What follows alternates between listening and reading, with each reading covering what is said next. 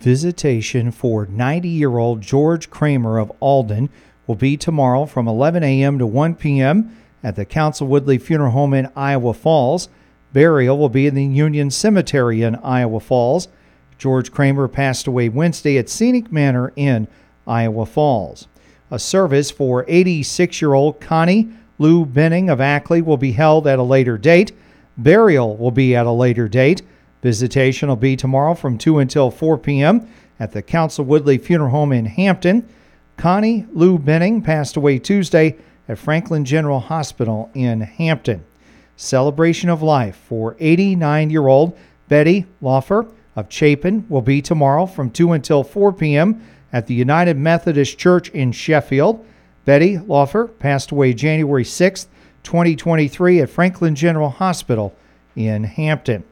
Funeral service for 87 year old John Shipper of Fredericksburg, formerly of Greene, will be Monday at 10:30 a.m. at the First Presbyterian Church in Greene. Burial will be in the Rose Hill Cemetery in Greene. Visitation will be Monday from 9:30 to 10:30 a.m. at the church. The Council Woodley Funeral Home in Greene is caring for the family. John Shipper passed away Wednesday at the Community Memorial Hospital in Sumner. Funeral service for 86 year old Joy Lynn Jeanette Store of Iowa Falls will be Wednesday, 10:30 a.m. at the St. John Lutheran Church in Wellsburg. Visitation will be Tuesday from 4 until 6 p.m. at Abel's Funeral Cremation Service, Krebs Chapel in Eldora. Joy Lynn Jeanette Store passed away on Sunday at Scenic Manor in Iowa Falls.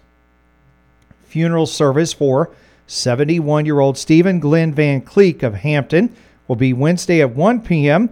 at the Hampton United Methodist Church. Burial will be in the Hampton Cemetery.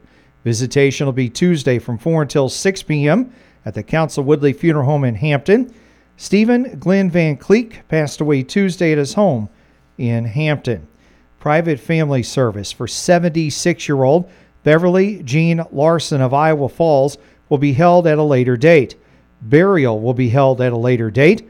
Lynn's Funeral Home in Iowa Falls assisting the family. Beverly Jean Larson passed away Wednesday at Hansen Family Hospital in Iowa Falls.